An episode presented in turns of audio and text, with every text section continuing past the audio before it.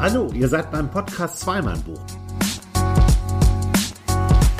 Wir sind zwei Männer, die gerne lesen. Zwei Männer, zwei Bücher. Wir verreißen keine Bücher, wir empfehlen Bücher. Wir, das sind Sven Jachmann, von Beruf Journalist und mit Büchern aufgewachsen. Und Andreas Heinecke, Filmemacher, Drehbuchautor und Schriftsteller. Wir sind Zweimann-Buch und haben Lust auf Austausch mit euch. Wir waren in einem Restaurant und haben gesagt, das geht nicht. Ja, uns ist nämlich schon beim letzten Mal aufgefallen, wie laut das immer ist, wenn wir in unserem Lieblingsrestaurant sitzen. Und ihr habt das trotzdem durchgehalten. Oder auch nicht, wir wissen das ja nicht so genau. Auf jeden Fall heute mal das genaue Gegenteil, absolute Stille. Hört ihr das? Ihr hört nämlich nichts. Genau. Deswegen sind wir heute in ein Büro geflüchtet. Ähm, deswegen ist es ein bisschen anders, was an dem Inhalt aber nichts ändert. Und äh, ihr könnt euch das wahrscheinlich gar nicht vorstellen, ihr Metropolisten, ihr Leser, die irgendwo in den Großstädten oder in Städten lebt. Da gibt's natürlich einen Laden nach dem anderen, wo man sich locker mal reinsetzen kann. Hier in der Provinz ist das nicht so. Imbisse gibt's eine ganze Menge. Ja, hier herrscht wirklich Location-Armut, aber das ist halt so hier. Ja. Und deswegen ist es heute ein bisschen stiller. Aber vielleicht interessiert euch das auch gar nicht. Vielleicht wollt ihr einfach nur was über Bücher hören. Ja, wir sollten jetzt schnell zu unseren, zu unseren Büchern kommen, Ja, die wir gelesen genau. haben. Und wir müssen uns auch noch entschuldigen, es hat ein bisschen ähm, länger gedauert diesmal. Wir hatten eine etwas längere Pause. Wir waren viel unterwegs. Ich war auf Drehreise. Du warst auch eine Woche nicht da. Und so hat sich das überschnitten. Und wir wollten eigentlich nicht im Hotel, also in Hotelzimmern aufzeichnen, sondern schon face to face. Das haben wir zwar jetzt, aber trotzdem keine Menschen im Hintergrund. Ich habe heute ein Buch mitgebracht ähm, aus dem letzten Jahr, aus dem Sommer letzten Jahres, aus dem August, glaube ich, von R.W. Letellier, Die Anomalie. Und ich sag mal so, hätte ich dieses Buch im letzten Jahr gelesen, würden meine Top 3 des letzten Jahres anders aussehen. Deutlich anders. Da hat mir, da hat mir äh, äh, mein ehemaliger Chef von erzählt. Ich hatte ja mal eine Zeit lang in Baden-Württemberg in Ravensburg gearbeitet Mhm. und der hatte mir vor einiger Zeit eine Nachricht geschickt, äh, wie, wie klasse er dieses Buch findet Ja. und dass er uns das sehr empfehlen würde. Und ich finde das super, dass wie schön. ja, dass, dass wir das jetzt hier tatsächlich dabei haben. Ich kann ihm nur beipflichten, weil ähm, dieses Buch ist absolut sensationell. Wirklich sensationell.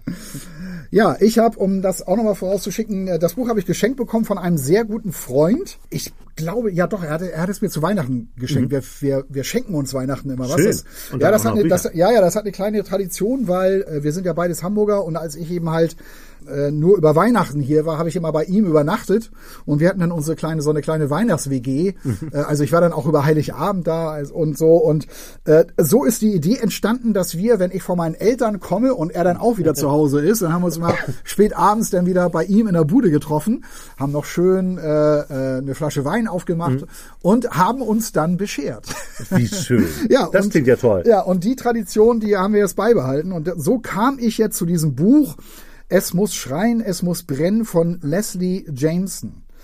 Äh, Kenn er- ich nicht, er, gehört. er hat mir gesagt, dass er in einem Buchladen war und nach einem Buch gesucht hat und er meinte, das müsste ich lesen, weil er glaubt, dass ich das total super finden würde. Von Hansa Berlin übrigens, von dem Verlag. Mhm. Und er hatte recht gehabt. Es ist so ein, ja, es ist so ein, so, so ein Buch mit Essays von Leslie Jameson. Das ist eine ganz, noch eine relativ junge Schriftstellerin, aber sehr erfolgreich, auch ähm, sehr, wie soll man sagen, sehr respektiert. Also die hat, sich- hat, die hat sich schon so, so einen guten Ruf aufgebaut. Und ja, das ist ein Buch mit Essays von, von ihr. Interessant. Teilweise sehr autobiografisch, teilweise aber auch, äh, dass sie über Geschichten schreibt, die so passiert sind. Und ähm, das ähm, ist echt ein toller Band, muss ich sagen. Hat Spaß Interessant. gemacht. Ja. Interessant. Okay. Wir werden äh, gezwungen sein, wenn ich nachher äh, ein bisschen darüber erzähle, dass wir beide auch sehr persönlich werden müssen. Ich bin gespannt. Ja. Ehrlich? Ja? Ja, okay. ja, ja. Ich bin gespannt. Ich werde sehen, was passiert. Ich bin gespannt, was du erzählst, weil wie gesagt, der Du mein, kennst ein bisschen den Inhalt. ja mein ehemaliger Geschäftsführer oder der ist ja immer noch Geschäftsführer äh, von ähm, Regel TV Bodensee GmbH, da habe ich ja gearbeitet. Ah, okay. Ja, ähm, der war echt sehr, sehr angetan von ihm. Und ich bin es auch. Die Geschichte ist eigentlich ein Gedankenspiel. Es ist ein ähm, Wissenschaftsroman, es ist ein Philosophieroman, es ist äh, auch ein Krimi, es ist, es ist einfach ein unfassbares Buch.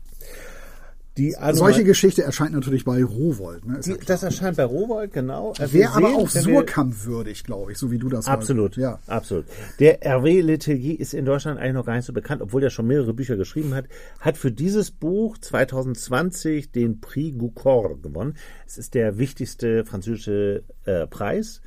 Der Hervé Letelier ist äh, Mathematiker, ähm, 1957 geboren und der gehört einer Gruppe, und das möchte ich einmal vorweg sagen, gehört ja. einer Gruppe von Literaten an, die Olipo Group, das ist eine fiktionale, also es ist eine Gruppe, die sich mit fiktionalem Stoff beschäftigt und den quasi überhöht. Also die wollen Erzählungen sprengen und wollen halt Realitäten in Frage stellen. Also Sie das klingt jetzt intellektueller. Ne? Ja, es klingt jetzt intellektueller, ja. als es tatsächlich ist. Ja. Sie machen sich nur für, für ein, zwei Gedanken in diesem Buch frei von Realitäten. Und deswegen funktioniert dieses Buch auch so gut. Ich erzähle mal kurz, was passiert. es äh, wird im, also das Buch besteht aus drei Teilen. Im ersten Teil lernt man Menschen kennen. Äh, besonders beeindruckend, damit geht es gleich Nicht los. unwichtig für einen Roman, finde ich. Ja, man lernt zwölf Leute kennen. Das ist schon relativ viel. Und ich finde es immer komisch, wenn ich wenn es gerade so spannend wird und es hört auf und da kommt eine ganz neue Person. Das hat mich am Anfang so ein bisschen gestört an dem Buch. Stephen King hätte deshalb da über 1000 Seiten draus gemacht, weil er das zu Ende erzählt. Der hat bei S schon für acht Leute über 800 Seiten gebraucht. Ja. Deshalb äh, frage ich mich, wie er das schafft, zwölf Menschen dir nahe zu bringen in diesen wenigen hundert Seiten. Es fängt an mit einer Geschichte von Blake Blake ist ein eiskalter Serienmörder. Natürlich, Blake, das ist ja. Blake. Äh, ja. Es ist ein Bösewichtsname. Es ist ein Bösewichtsname. es gibt eine Lucy, es gibt einen, ähm, einen Kinderschänder, der darin vorkommt, eine grausame Szene. Es ist aber auch teilweise sehr lustig. Es gibt einen, einen Schriftsteller, Viktor Miesel, der leidet an Depressionen und an Erfolglosigkeit. Der hat mal gesagt, ich habe nie erfahren, was an der Welt anders wäre, wenn ich nicht existiert hätte, noch zu welchen Ufern ich sie hätte führen können, wenn ich intensiver gelebt hätte und ich sehe nicht, was mein Verschwinden an ihrem Lauf ändern sollte. Ne? es geht äh, tatsächlich ähm, um diese zwölf Leute, also es geht im, im Grunde geht es um noch viel mehr Leute, ähm, die über 243 Passagiere geht es von in einem Flugzeug. Ah, okay, jetzt kommen wir der Sache langsam näher. Ja, das von Paris im März ja. 2021, der, der Roman ist 2020 geschrieben, also ein Jahr in der Zukunft, der 2021 auf dem Flug zwischen Paris und New York in schwere Turbulenzen gerät. War ja mal eine Concorde-Strecke auch, ne? Ja, war eine Concorde-Strecke. Äh, ist das denn auch so ein Überschallflugzeug oder so? Nein, nein, nein. Ist eine ganz normale, eine Boeing, ich kenne mich immer nicht aus, 787 oder was. Ne?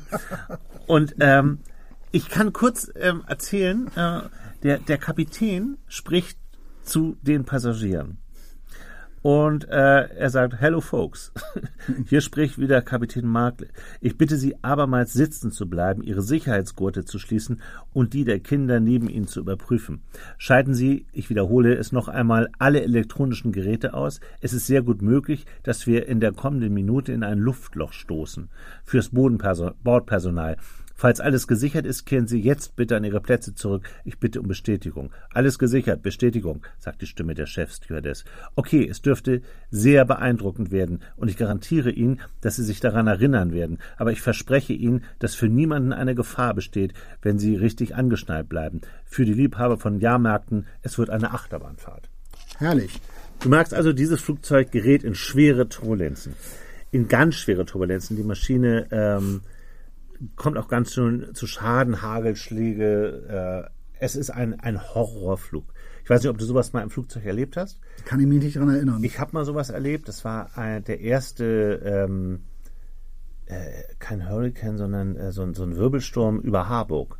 Und da bin ich durchgeflogen und das war dann auch, dass die Leute im Flugzeug geschrien haben und so. Es war wirklich furchtbar, gespenstisch.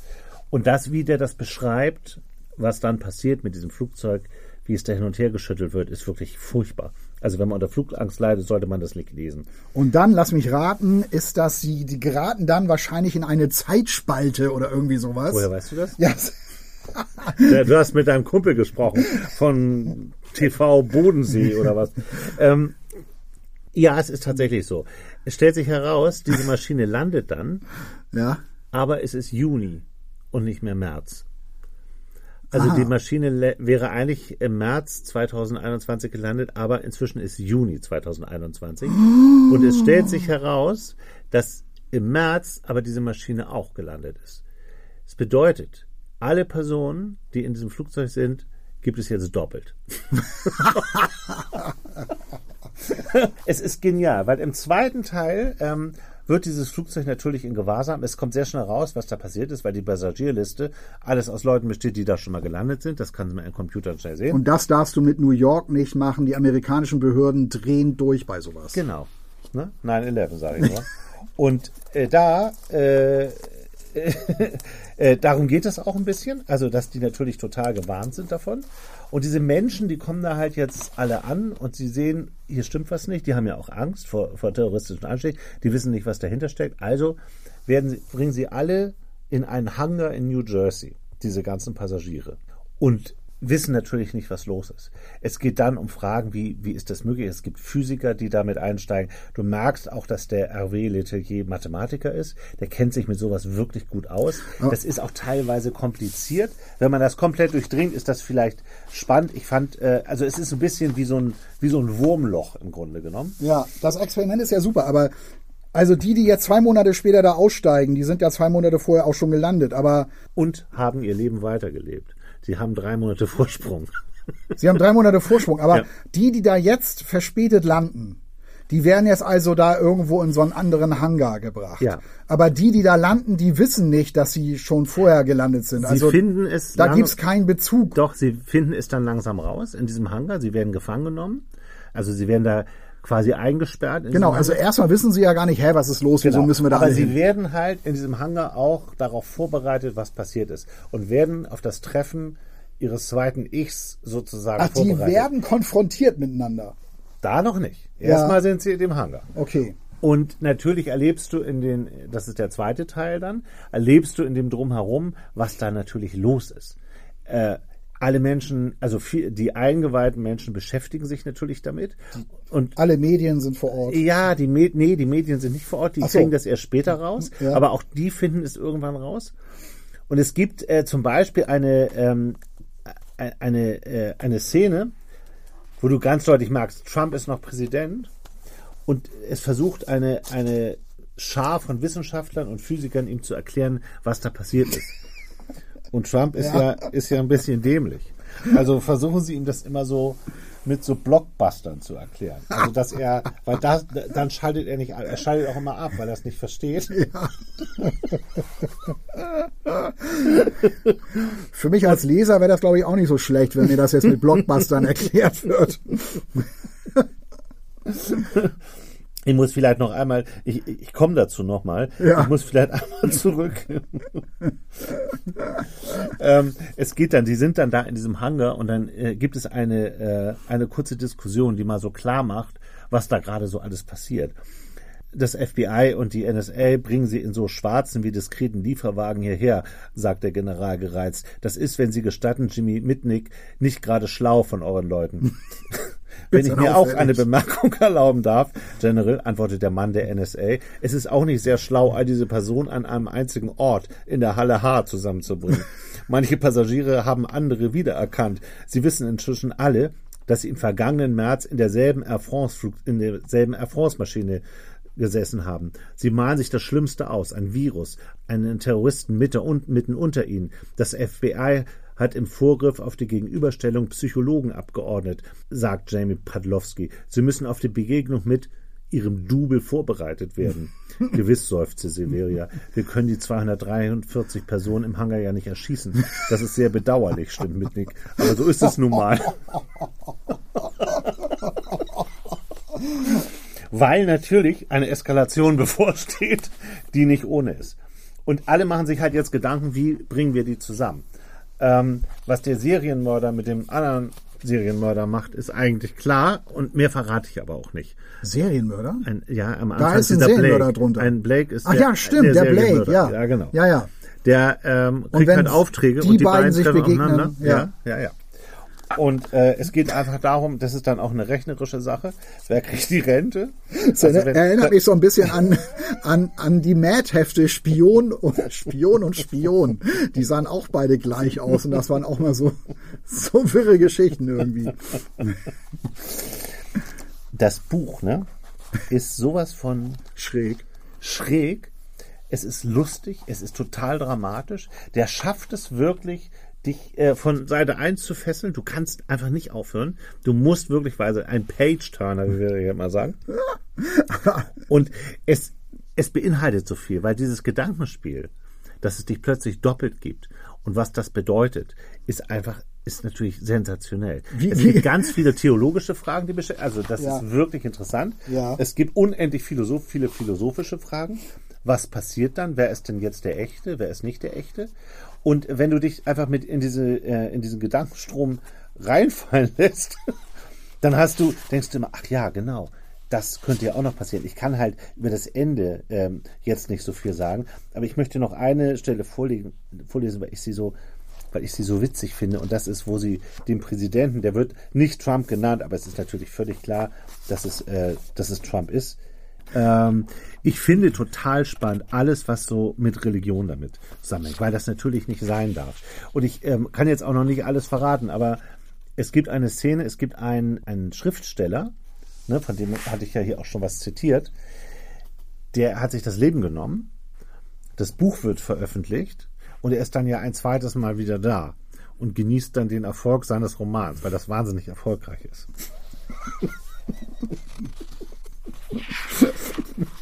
ja. Also es gibt in diesem Buch mehrere Highlights, nämlich wie sie versuchen, ihrem völlig verblödeten Präsidenten das zu erklären.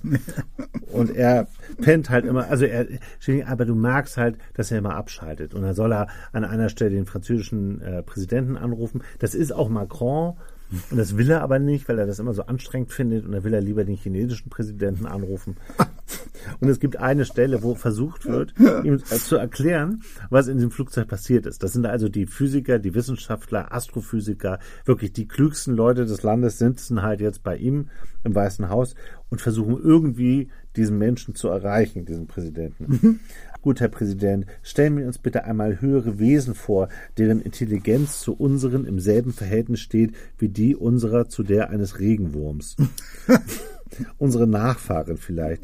Stellen wir uns außerdem vor, dass sie über so leistungsstarke Computer verfügen, dass sie mit größter Genauigkeit in einer virtuellen Welt ihre Vorfahren wieder aufleben lassen können und sie dabei beobachten, wie sie sich auf unterschiedlichen Schicksalsbahnen entwickeln. Mit einem Computer von der Größe eines, kleinen, Mondes könnte man milliardenfach die Menschheitsgeschichte von der Geburt des Homo sapiens an simulieren. Das ist die Hypothese der Computersimulation.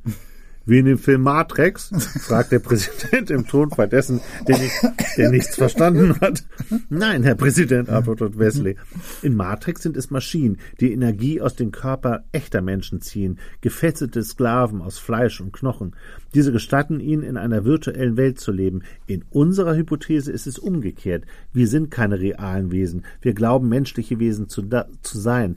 Dabei sind wir nur Programme, sehr hochentwickelte Programme, aber dennoch Programme. Wie der Agent Smith in Matrix, Herr Präsident. Nur, dass der Agent Smith weiß, dass er ein Programm ist. Das heißt also, ich sitze in diesem Moment nicht an einem Tisch und trinke meinen Kaffee, äußert sich Silveria. Was wir wahrnehmen, fühlen, sehen, auch das wäre simuliert. Alles ist falsch. Die stellen natürlich irgendwann das ganze Leben in Frage, weil irgendwo muss ja die Simulation sein. Ja, ja, klar. Irgendwie muss man es auch erklären können. Genau.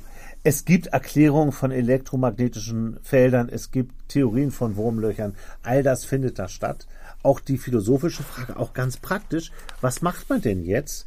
Es gibt eine Stelle, wo sie sich fragen, zum Beispiel, wie machen wir denn das jetzt mit der Rente? Wer kriegt denn die Rente eigentlich? Die der eine ja die ganze Zeit eingezahlt hat und der, und der andere dann jetzt quasi äh, kassieren würde. also sehen wir es praktisch. Wie geht die Regierung mit den materiellen Fragen um? Es sind ungefähr 70 Franzosen betroffen, hat man mir gesagt. Sie werden nicht ihre Wohnung aufteilen, die Hälfte ihrer Ersparnisse verlieren. Man könnte das Ganze wohl behandeln wie eine Naturkatastrophe, die Versicherung ins Spiel bringen. Das Konzept der virtuellen Katastrophe könnte Eingang in die Gesetzestexte finden. Und wenn ich beschlösse, in Rente zu gehen, was passiert dann? Würde ich die Rente meines Doubles bekommen? wenn man sieht, wie großzügig das System der Zusatzrenten ist, bezweifle ich, dass sie meine eingezahlten Beiträge verdoppeln, es sei denn, die Regierung interveniert. Also es sind rundum absolut alle Fragen. Und es gibt eine Wahnsinnsszene, wo ähm, diese, äh, wo ein ähm, es, es gibt auch einen Popstar mhm. in diesem Buch und der ist eingeladen in eine Talkshow. Also die Welt weiß inzwischen, was passiert ist. Und er ist in dieser Talkshow eingeladen und erzählt das alles und bringt damit aber so religiöse Fanatiker auf den Plan. Ähm, was die machen, kann ich nicht erzählen, weil das unmittelbar auch mit dem Ende zusammenhängt.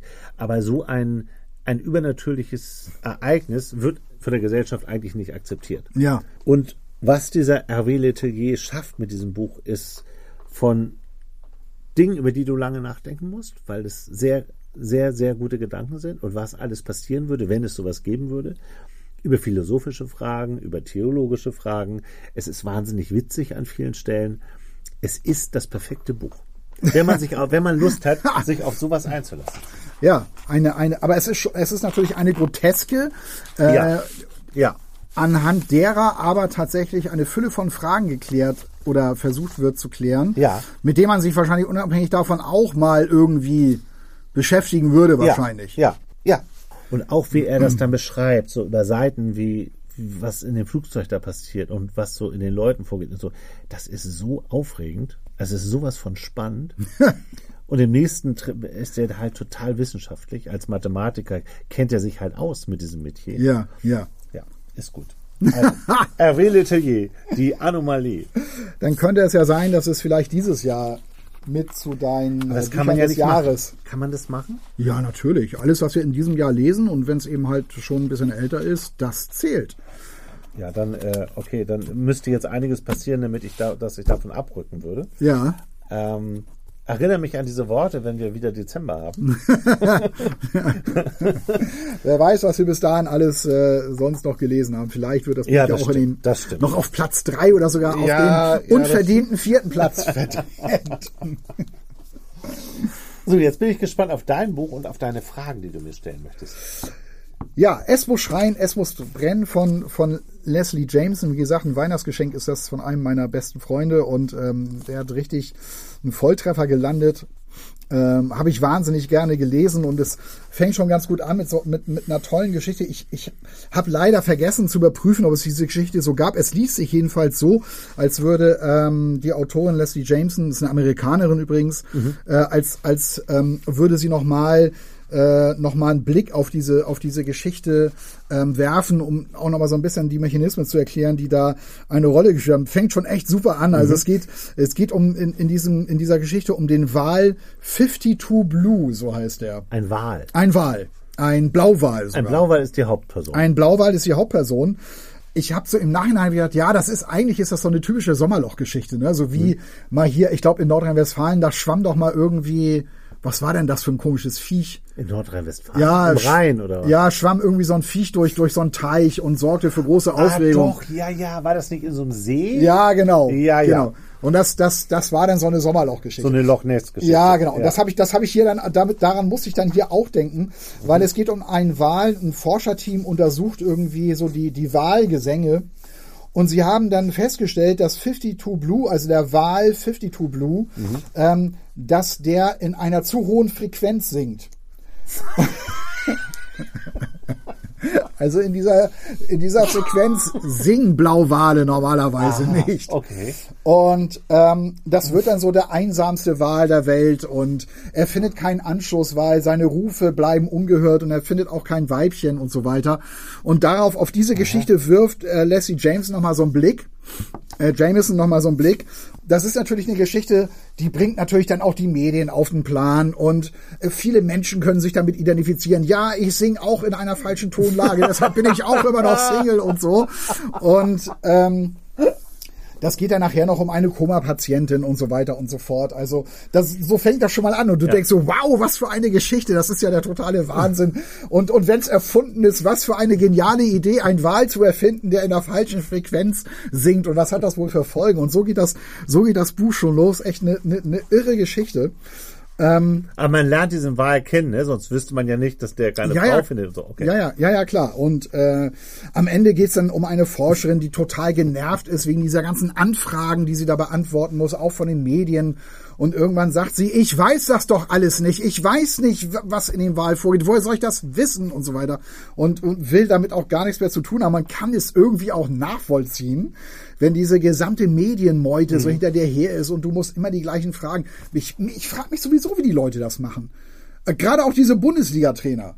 Die, die stehen ja auch so in der Öffentlichkeit und die haben mit zig Medien zu tun, Ja, aber sie haben die ganze Reihe von Floskeln, die man ab die man braucht, um damit klarzukommen. Um damit klarzukommen. Auf jeden Fall wirklich, es liest sich einfach genial und, Ja. und es ist einfach, ist einfach eine, eine, schöne Geschichte. Ähm, äh, Wie viele sind das? Wie viele Essays so? Kann man das so etwa? ja, ich würde, das kann man ja hier am, am, am Inhaltsverzeichnis ablesen. Das ist schon, sind schon eine ganze Ja, Menge, so so. vier, acht. Zwölf, so irgendwann. Ja, so rund ein gutes Dutzend, ein bisschen mehr, ein bisschen mehr ähm, wird es sein. Das Buch ist auch teilweise sehr journalistisch, weil sie auch Journalistin ist und im, im Auftrag äh, ihre Auftraggeber, also Zeitschriften sind das in der Regel, eben halt hierhin fährt und dorthin fährt, äh, unter anderem auch nach Sri Lanka. Sri Lanka hat ja auch so eine ganz eigene Geschichte, auch so mit den Tamilen und dieser ganzen, diesem ganzen Bürgerkriegsszenario, damit, damit setzt sie sich auch auseinander. Ähm, es gibt Ge Geschichten, sage ich auch ganz ehrlich, die, die sind dann doch ein bisschen anstrengend. Ähm, vor allem darum, wenn sie auch so ein bisschen versucht, medienphilosophisch zu werden. Also, was können Fotografen leisten? Was können Fotografien leisten? Weil es geht hier um eine, um eine äh, Fotografin, die eine Mexikanerin über 20 Jahre begleitet und fotografiert und halt an ihrem Leben ganz eng dran ist, eine Fülle von Fotos macht und wo dann halt Fragen aufgeworfen werden, ähm, mit denen man sich wahrscheinlich auch an der Uni dann beschäftigt, äh, Ja. wenn man sich mit dem Journalismus beschäftigt. Ne, wie äh, eingebunden oder wie darf man sich einbinden lassen? Das ist dann irgendwo so ein bisschen anstrengend. Ähm, es wird dann richtig stark wieder, wenn äh, Leslie Jameson biografisch wird. Also die ist, die ist wahnsinnig ehrlich. Die, du erfährst, dass sie eine Abtreibung hatte, dass sie äh, äh, Alkoholikerin war, dass sie äh, auch Drogen genommen hat. Ähm, das, das wird so nebenbei dann so erzählt, wenn sie, wie gesagt, über so biografische Sachen schreibt. Und es gibt, ähm, sie erzählt auch über ihre, über ihre Hochzeit, wie sie dann auch ihren Mann kennenlernt und äh, dass sie in Las Vegas heiraten. Und sie schreibt auch irgendwie genial über, über Las Vegas. Ich könnte jetzt äh, ähm, zig Sachen vorlesen, weil da wirklich auch so, äh, so gute Formulierungen äh, so drin sind. Das ist dann der Moment, wo du für dich auch denkst, ja genau, deshalb lese ich auch jetzt mal eine Essayistin. Oder eben halt, man kennt Ja. das auch von, von äh, gewissen Autoren, die auch in Zeitschriften so eine Kolumne haben. Die Kolumnen leben ja davon, dass sie besondere Formulierungen finden irgendwie. Ja. Und einen besonderen Blick haben. Auf, Ja, auf ja, genau, genau. Und ähm, Sie erzählt im Grunde aus ihrem journalistischen Leben und aus ihrem Privatleben. Ja, also genau. Diese Wahlgeschichte hat sie halt als äh, Journalistin sozusagen erlebt und, ähm, genau, genau. und die Hochzeit sie selbst. Ja. Ich habe früher gerne so diese Kolumnisten Ja. äh, gelesen, so in diesen Zeitschriften auch, weil ähm, die halt so ganz bestimmte Form Formulierungen haben. Die müssen sie auch haben, weil sonst wären sie keine Kolumnisten. Dafür liebt man die ja irgendwie. Ne? Ja, ich finde auch, also äh, lese ich auch immer total gern. Also ein paar gibt's, die mir auch spontan einfallen. Ich fand äh, zeitlang im Stern äh, Maike Winnemuth immer gut. Ja, Ähm, da waren immer gute. Ich finde auch manchmal Mickey Beisenherz gut. ja, ja. Und ich finde Hajo Schumacher im Hamburger Abendblatt auch oft. Lese gut. ich auch immer gerne, Ja, ja. Ja, ja, genau. Genau. Und ähm, das ist schon so, so cool, wie sie auch über Hochzeiten schreibt. Mhm. Ne? Also das, das, das Kapitel fängt, fängt so an, nur, ganz, nur eine ganz kurze Stelle, wo ich dachte, ja genau, äh, das ist cool, äh, irgendwie, man hat gleich ein Gefühl. Ne? Sie schreibt, Hochzeiten sind Suff und Heiligkeit, Schweiß unterm Kleid, Buttercreme im Mund. Das reicht mir eigentlich schon, Ja, weil, ja. weil ich war auch auf Hochzeiten im Hochsommer und du stehst da im Anzug Mhm. und schwitzt dich zu Tode irgendwie und ähm, konnte damit gleich konnte damit gleich irgendwie was anfangen. Sie schreibt dann weiter hinten oder oder weiter dann in der Geschichte. Äh, manchmal sind die besten Hochzeiten die Hochzeiten fremder Leute. Wenn du nur Begleitung bist, es werden keine besonderen Gefühle von dir verlangt. Du weinst, als der Bräutigam an seine Mutter erinnert und obwohl du ihn nicht kennst, er war mal mit deinem Freund in einer Band. Siehst du seinen Blick, wenn er seine Frau ansieht und du denkst, seine Mutter muss ihm viel Liebe gegeben haben. Als du aus der Scheune trittst, gerade die so geht gerade die Sonne unter, es ist Anfang Juni und das Licht fällt auf irgendwelche Felder und du denkst an diesen Sting-Song, den du immer mochtest, auch wenn es dir peinlich war. Aber hier ist es vielleicht nicht peinlich, diesen Song zu mögen. Welcher, welcher Song ist gemeint? Soll ich nochmal sagen? Ist es von Sting oder von Police? Von Sting. Ja, Du denkst mal. an einen Sting-Song, wenn das Licht auf irgendwelche Felder fällt. Fields of Barley. Fields, of, Gold. Fields of Gold. Fields of genau, Gold, ja, Genau, ja. genau. Auch, Toller Song. Ja, toller Song. Ja. Toller Song. Und ich habe in dem Moment gedacht, ja, ähm, sie deutet jetzt an, dass es peinlich ist, Sting gut zu finden. Ja.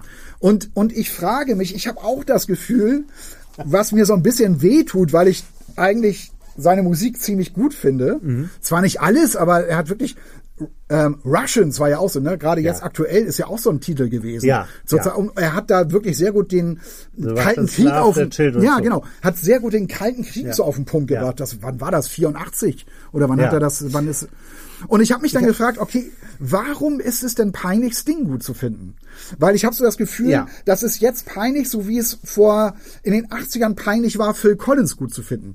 Das hat sich jetzt gedreht. Man hat irgendwie oder mir Man hat seinen Frieden damit gemacht? ja, und ich habe ich hab irgendwie großen Respekt vor Phil Collins. Jetzt ist es Ja. ja so, er sitzt bedauerlicherweise, glaube ich, im Rollstuhl. Er ist schwer angeschlagen. Taub. Ja, Mhm. und taub und, und kann seine Drumsticks nicht mehr richtig halten, tritt aber auf, wo ich dann denke, ja, der macht das echt, weil der, der hat nichts anderes, der liebt das, der braucht das und so weiter. Und ich habe irgendwie schon allein deshalb Respekt vor Phil Collins, weil ich wahnsinnig witzige Interviews auch mit ihm Ja, ja. habe. Der, der ist wahnsinnig äh, äh, charmant und, ja, und, und, lustig. selbstironisch auch. Und selbstironisch. Ja, und Aber- bei Sting ist das irgendwie nicht so. Ich habe das Gefühl, Sting nimmt sich selber so furchtbar ernst. Ja, So kommt ja. er für mich jedenfalls rüber. Ja, das glaube ich auch.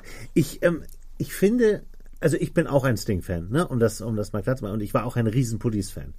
Und bei Police war er ja wahnsinnig cool. Ja. Ne? Auch so diese frühe Zeit, Quadrophenia, Ja, genau. mit seinem Roller und, und so, und dann, wie er auch aussah und so, der sieht ja immer noch gut aus.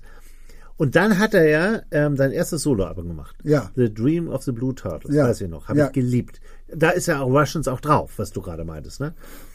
Und da hat er ja angefangen, Jazz mit einzubauen in die Musik. Und vielleicht war das der Moment, wo viele von diesen Police Reggae- Reggae-Rockern, weil ja. es ist immer sehr Reggae-mäßig auch Genau. Ska auch. irgendwie auch. Ska so ein bisschen, Ja. genau, ähm, sich so ein bisschen abzuwenden. Das ging mir völlig anders. Ich fand den Brandford, Brentford Marsalis, aber ich kann auch mit Jazz was anfangen.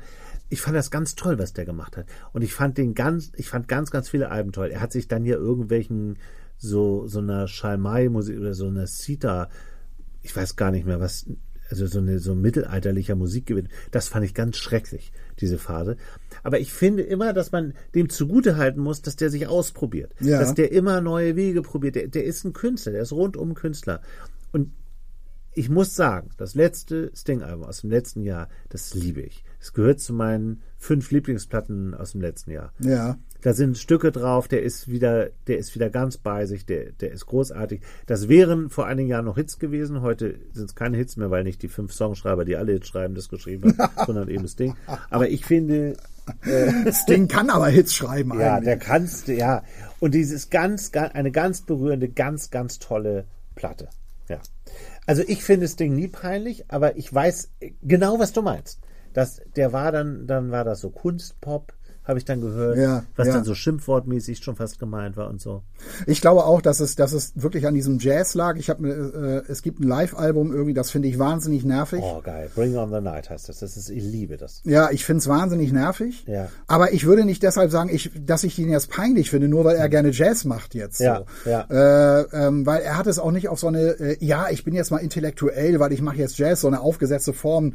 So hat er sich nach außen irgendwie nicht verkauft. Ja. Aber irgendetwas hat dafür gesorgt, dass ähm, ja, ihn, dass, dass diese lässige Coolness von ihm irgendwie so ein bisschen Ja. so nicht ja. mehr wahrgenommen ja. wird, offenbar. Ja, ja, das stimmt. Seine Biografie möchte ich an dieser Stelle empfehlen.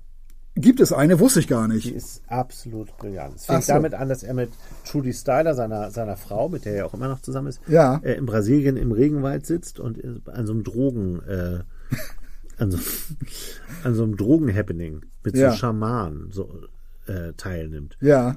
und sich dann an sein Leben erinnert und eigentlich das so von diesem Lagerfeuer aus erzählt. Und das ist, das hat er komplett selbst geschrieben. Ja. der, der braucht ja keinen Ghostwriter, so jemand. Und das ist fantastisch. Das Buch ist bestimmt zehn Jahre alt, diese Biografie.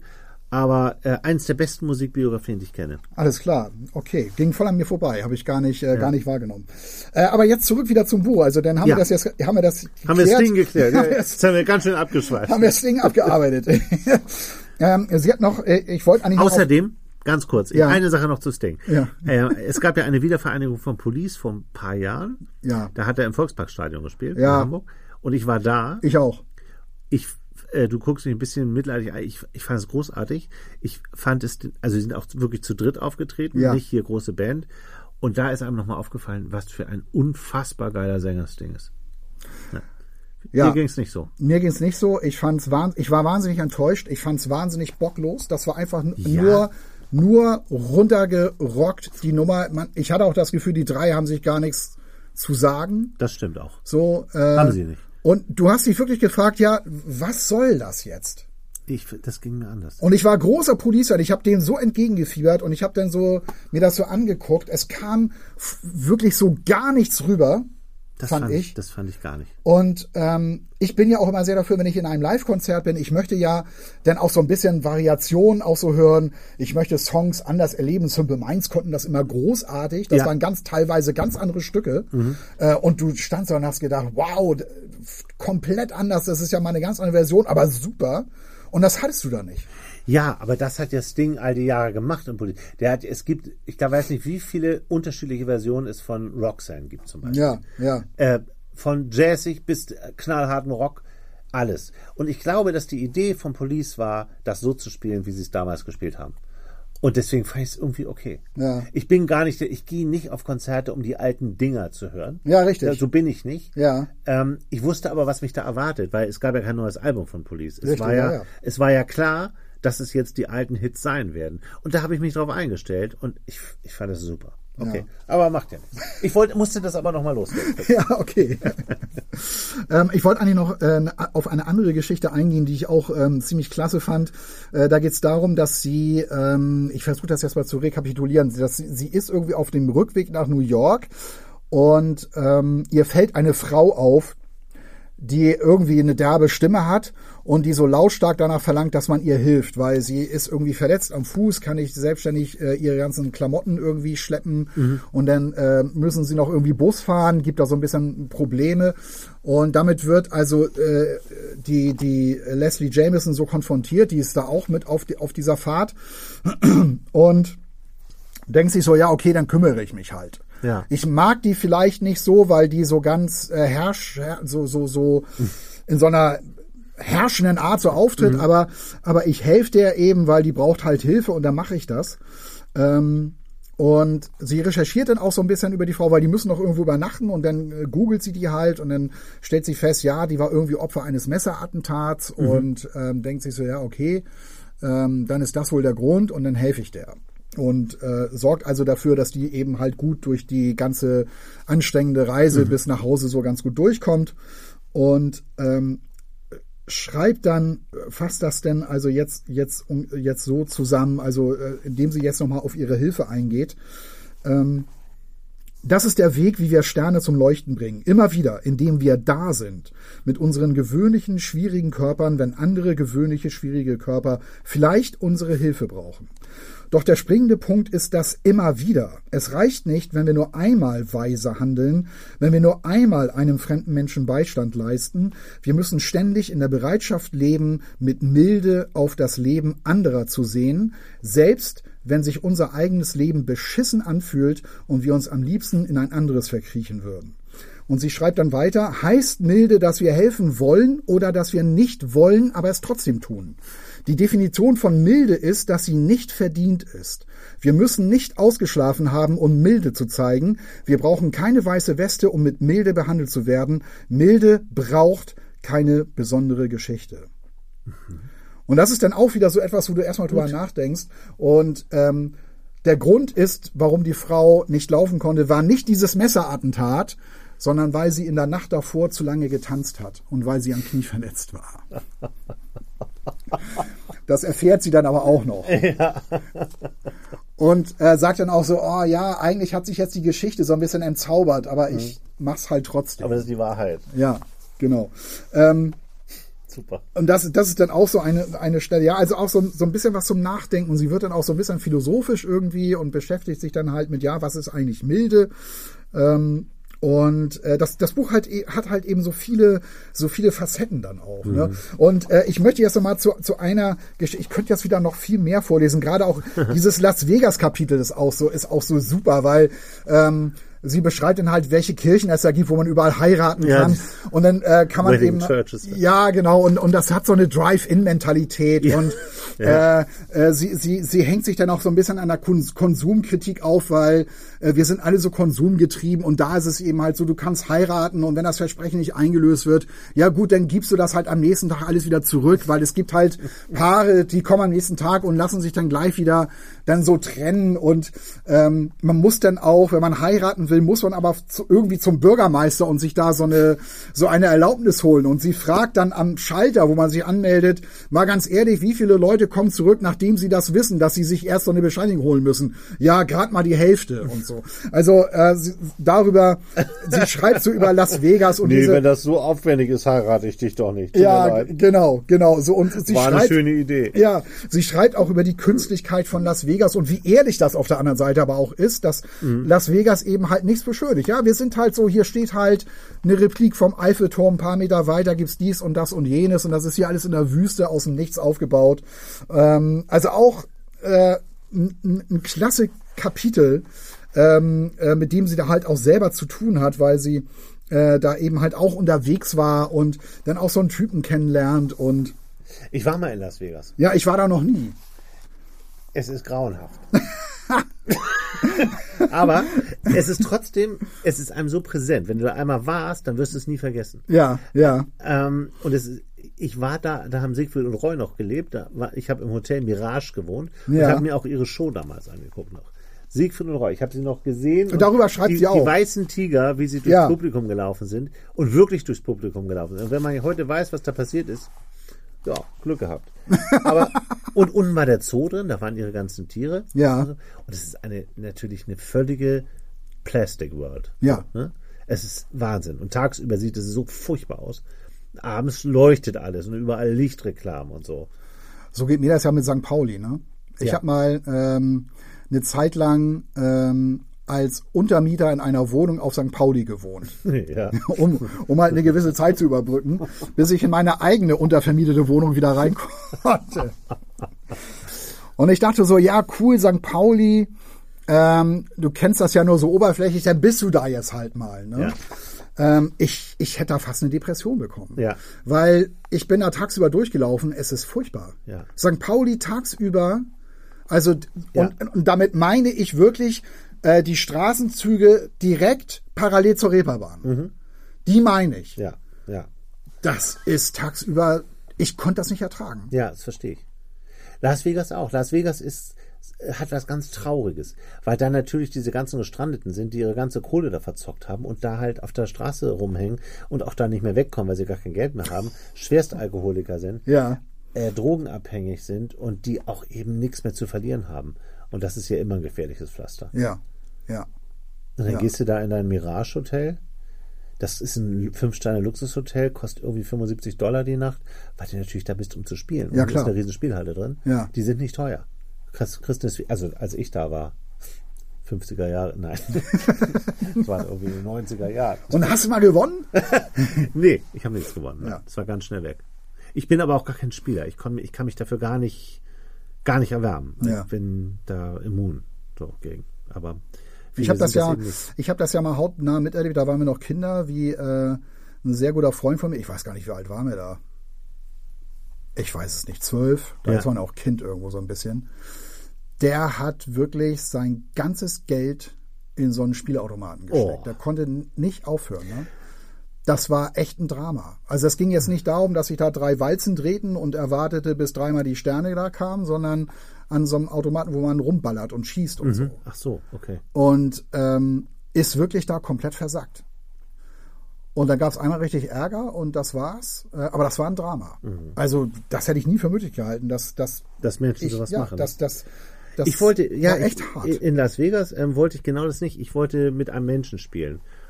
Und ähm, Menschen sind entweder Roulette, dieser Groupier, ja, ja. oder so eine Frau, die so ein Kartenspiel gespielt hat, die an Ja. so einem komischen Tisch saß.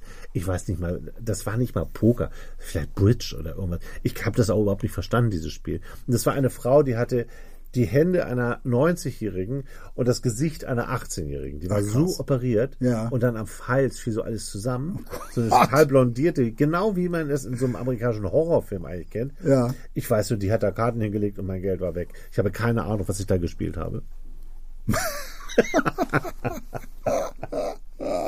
Da fällt mir gerade eine Kurzgeschichte ein von, ich, ich bin ja der Meinung, das ist von Roald Dahl. Liebe ich. Da, ja, das geht darum, dass ähm, jemand ganz lange in so eine Kerzenflamme reinguckt und dadurch eine besondere Fähigkeit bekommt, die er im Spielcasinos auslebt. Und ich habe diese Geschichte nie wieder gefunden. Es kann auch sein, dass sie nicht von Roald Dahl ist, sondern von Henry Slesar. Das ist auch so einer, der, der ganz ewig her, dass er äh, ähm, ähm, das, das, das, ähm, das Buch mal, ja, dass der mal so ein bisschen populär war, der auch viele Kurzgeschichten geschrieben hat. Und ich finde diese Kurzgeschichte nicht wieder. Und ich bin der Meinung, ich habe die aber zu Hause im Buchregal stehen. Und mir fällt nicht mehr ein, ähm, wer das geschrieben hat. Ich fand die Kurzgeschichte super. Ich bin der Meinung, das war Roald Dahl, aber ich Roald, ich bin ein ganz großer Roald Dahl. Man guckt in- müsste es kennen. man guckt in- weiß in so- in so kommt eine- mir nicht ganz unbekannt vor. Ja, man guckt in so eine, der guckt immer in so eine Kerze rein, in, in, also in diese Flamme und muss da nur lang genug reingucken und dann hat er diese Fähigkeit und geht ins Spielcasino. Kennst du von Roald Dahl Gelee Royal? ja, natürlich. Ja, ja, klar. Wie bei diesem Baby langsam so ein schwarz-gelber Pflaumen wächst, weil er immer Gelee Royal bekommt, dieses Baby. Oh Gott. Echt, äh, da, also wirklich tolle Darüber können wir beide eine Sondersendung machen. Ja, ja, ja, ja. Ein Sonderpodcast ist ja gar keine Sendung.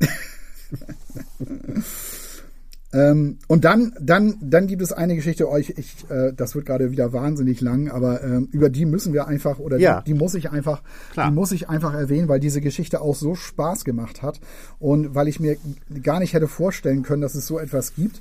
Und auf der anderen Seite ist es aber so eine geniale Idee, weil jeder kennt das. Ähm, und zwar wird sie von ihrer Zeitschrift nach Zagreb geschickt, weil es in Zagreb ein ganz besonderes Museum gibt. Und in diesem Museum werden Stücke gezeigt, die Menschen dort abgeben, weil das ein Gegenstand ist, der sie an eine ehemalige Beziehung erinnert. Das ist so gekommen, die, die, ähm, die, die Menschen, die dieses Museum ins Leben gerufen haben, die waren selber sehr, sehr lange zusammen, haben sich getrennt und hatten dann aber gesagt, okay, wir trennen uns jetzt, wir waren so lange zusammen, äh, wir müssen das aber irgendwie in, in irgendeiner Form festhalten. Also wir müssen da jetzt was draus machen. Und so kamen sie darauf, dass sie, weil sie haben, haben dann auch ihre, ihren Haushalt auseinanderdividiert und so kamen sie auf die Idee, Mensch, ähm, hier gibt's natürlich Dinge, die uns aneinander erinnern und daraus machen wir eine Aktionskunst oder eine, eine, eine besondere Ausstellung.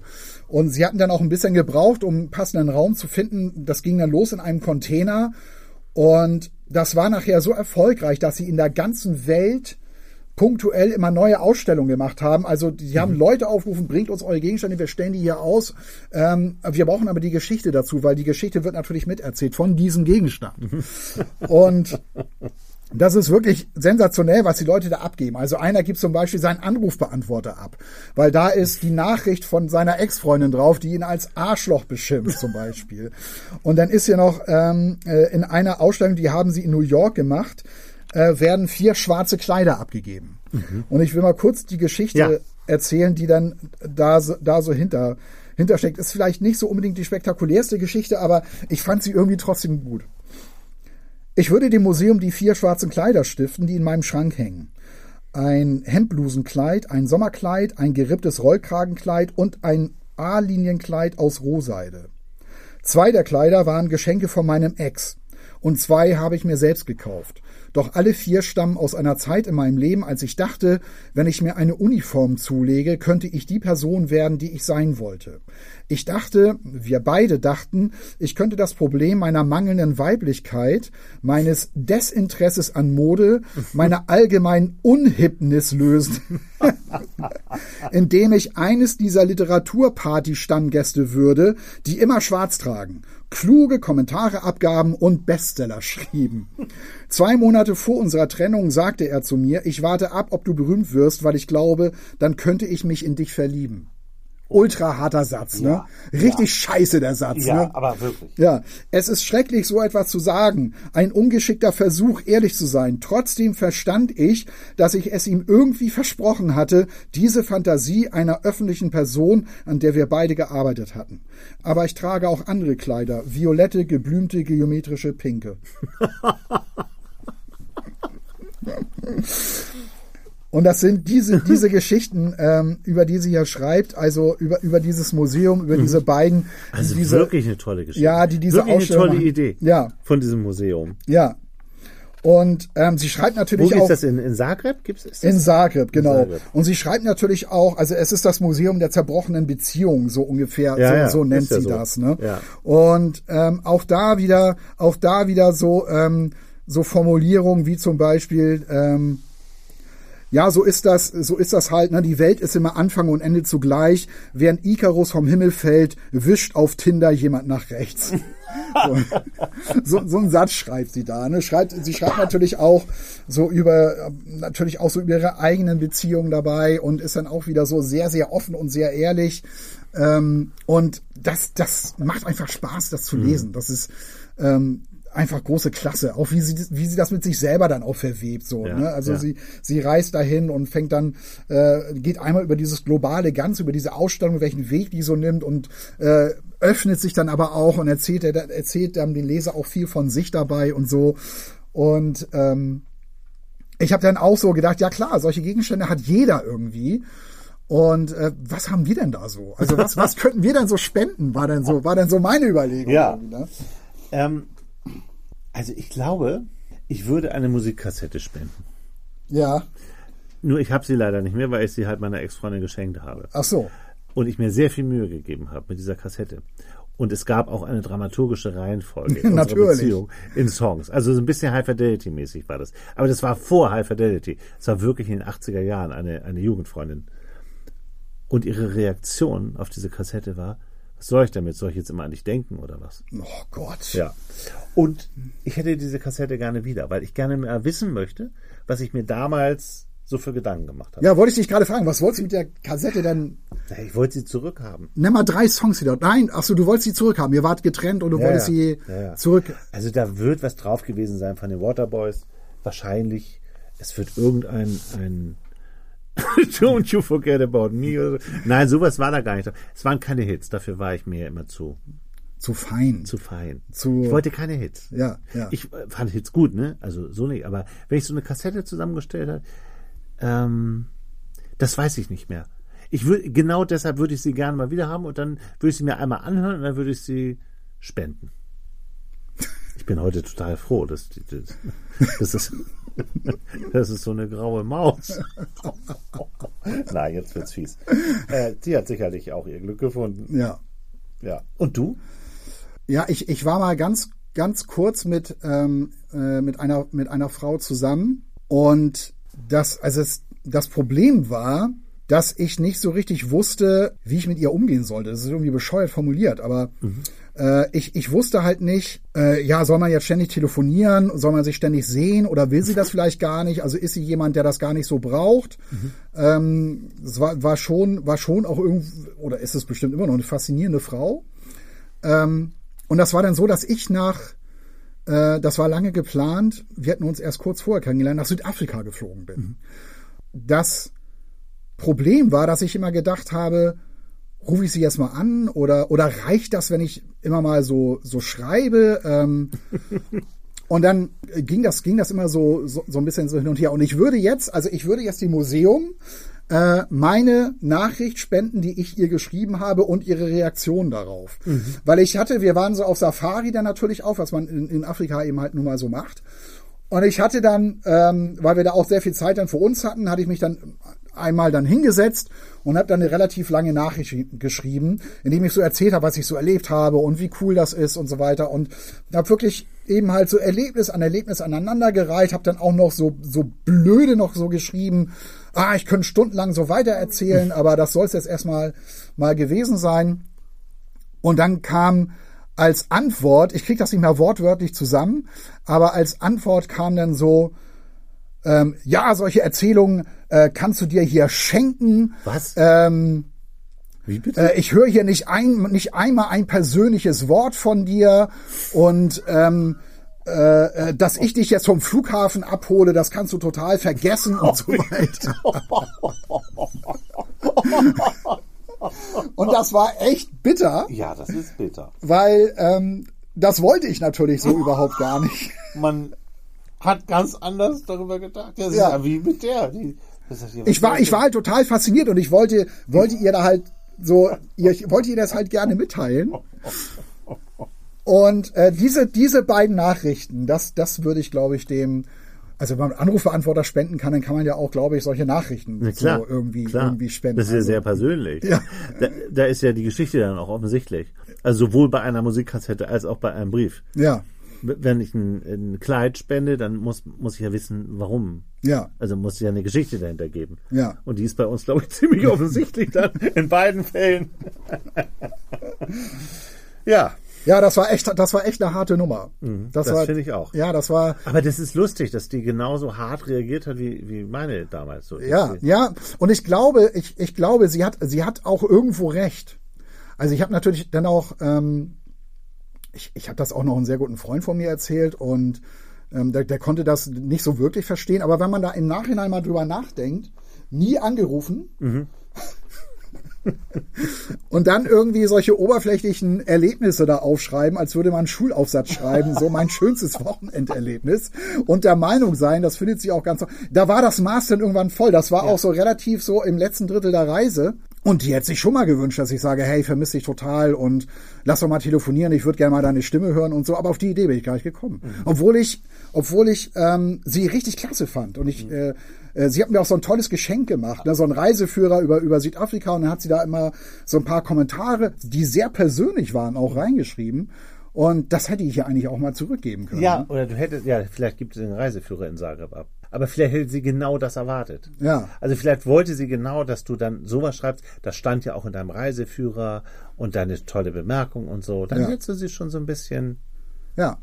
Wenn du mal wieder so Probleme hast, komm zu mir. ja, das war's, glaube ich, für heute, würde ich sagen. Wir werden jetzt schnell wieder lesen und äh, wollen wir den zwei Wochen Turnus beibehalten. Wir müssen ihn unbedingt wieder aufnehmen. Also es hat echt, äh, ja, es war, hat leider jetzt sehr, sehr lange gedauert, weil wir selber viel unterwegs waren und es ähm, ja so nicht geschafft haben, zusammenzukommen. Gelesen haben wir trotzdem und das machen wir auch weiter. Es muss schreien, es muss brennen von Leslie Jameson. Toller Essay, tolles Essaybuch. Hervé Letellier, die Anomalie. Mein unbedingter Tipp. Ja, Ich weiß und gar du, nicht, ob das so rübergekommen ist, aber es ist toll. Lest es einfach selbst und macht eure eigenen Gedanken dazu. ja. Ich lese gerade, und das wird es auf jeden Fall in unserem Podcast schaffen, von Dave Grohl, Oh, der Storyteller. oh, super. Sehr interessant. Endlich mal wieder eine Musikbiografie. Ja, endlich mal wieder, das stimmt. Ja, Ja. ja. Ähm, ich weiß noch nicht, welches äh, Buch ich nächstes Mal. Ich, mach, ich lese gerade zwei parallel und werde das nächste Mal eins mitbringen. So machen wir das. Ja, so machen wir das. Also, was ich noch schön fände, ne? Was ich mir überlegt habe. Ja. Ich habe, äh, ich höre viele Podcasts und ich mag sehr diesen Podcast von Martin Rütter. Liegt daran, dass ich einen jungen Hund habe und mir, Ach so, ja, der- außerdem höre ich mir auch seine Geschichten sehr gern an. Ich, ich mag den sehr. Und die haben am Ende ihrer Sendung immer einen Musiktipp. Ach so, ja, ja. Und äh, die haben gesagt, so, was mir, das, das kann was Altes sein, das kann was Neues sein, oder was man gerade hört, oder wozu man gerade so ein, so ein Erlebnis hatte. Und ähm, es gibt eine, eine Band aus äh, Schweden, die heißt Shoutout Louds. Das sagt mir was, ja. Und die haben ein neues Album gemacht. Ähm, die sind ein bisschen manchmal, ähm, erinnern sie so ein bisschen an Cure, sind aber poppiger. Ja. So, ein Tick poppiger. Ich habe die auch mal live gesehen. Ähm, die haben ganz tolle, ich habe die mal in, ähm, beim Hurricane Festival gesehen. Ich fand das ganz toll. Die schreiben ganz großartige Pop-Songs. äh, mit so einem mit so einem Indie-Touch, sage ich mal, im Ja. weitesten Sinne, aber unglaublich gute Melodien. Und die haben ein neues Album gemacht, das heißt House, ähm, ist entstanden in der Lockdown-Phase im, im letzten Jahr. Hört man aber überhaupt nicht, ist kein, kein ruhiges Album, ist aber auch kein besonders hartes Album. Ist einfach, sind wahnsinnig gute Songschreiber. Ähm, und das würde ich empfehlen. Hört euch das mal an. Shoutout Louds, Album heißt House. Wie, wie ist eigentlich, du hast es bestimmt schon gehört, ich noch nicht, das neue Tears for Fears Album? Lustig, ich wollte das empfehlen. und habe gedacht, jetzt kommst du damit. Ja, ich, ich, ich würde es jetzt blind empfehlen, weil ich Tears for Fears Ich weiß, halt du wirklich bist ein super fand. Ja. Und ich, ich habe wirklich gerade kurz gedacht, oder ich empfehle das. Weil das habe ich die letzten Tage sehr viel gehört. Ja. Ich habe einen totalen Verriss über dieses Album ge gelesen, den ich nicht verstehe. Ich finde, es ist ein ganz tolles Album. Hast du die mal gesehen, wie die aussehen? ja, ja, ja, ich habe hab ich gesehen, ja. ja. Ich, ich gucke sehr viele YouTube-Videos, manchmal jedenfalls. Äh, äh, Dann über, kennst du auch schon diese auch so erste Interviews, ne? Wo, wo ja, man, ja. ja. Hast du diese erste Single schon gehört von dem, von dem Album? Ich, äh, ich glaube Breaking the Man oder so. Also ich finde das, ich finde es ganz toll. ja, ja, Äh, sollte man sich auch echt mal anhören. The Tipping Point heißt es. ja. Und ähm, Break the Man war ein, ein, ähm, eine Single und Rivers of Mercy war, glaube ich, auch ein Song. Es ist, ich finde es ganz toll.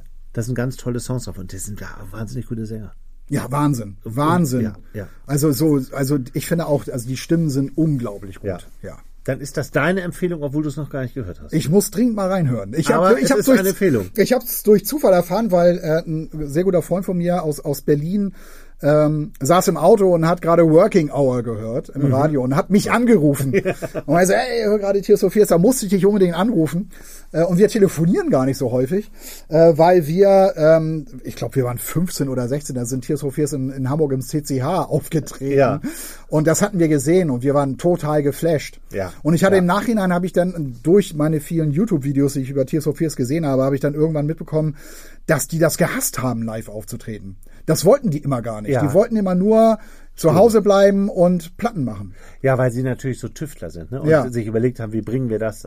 Du hast mir mal eine äh, CD gebrannt. Ja, ein Doppelalbum. Ein Doppelalbum mit deinen Lieblingssongs von Tears for Fears, Ja. die alle so ineinander übergingen. Du hast das so gemixt. Ja, richtig. Und die war ganz toll, Ja. die CD. Habe ich oft im Auto gehört. Ich mag die auch sehr. Und ich finde auch, ähm, das ist ein erwachsenes, tolles Popalbum.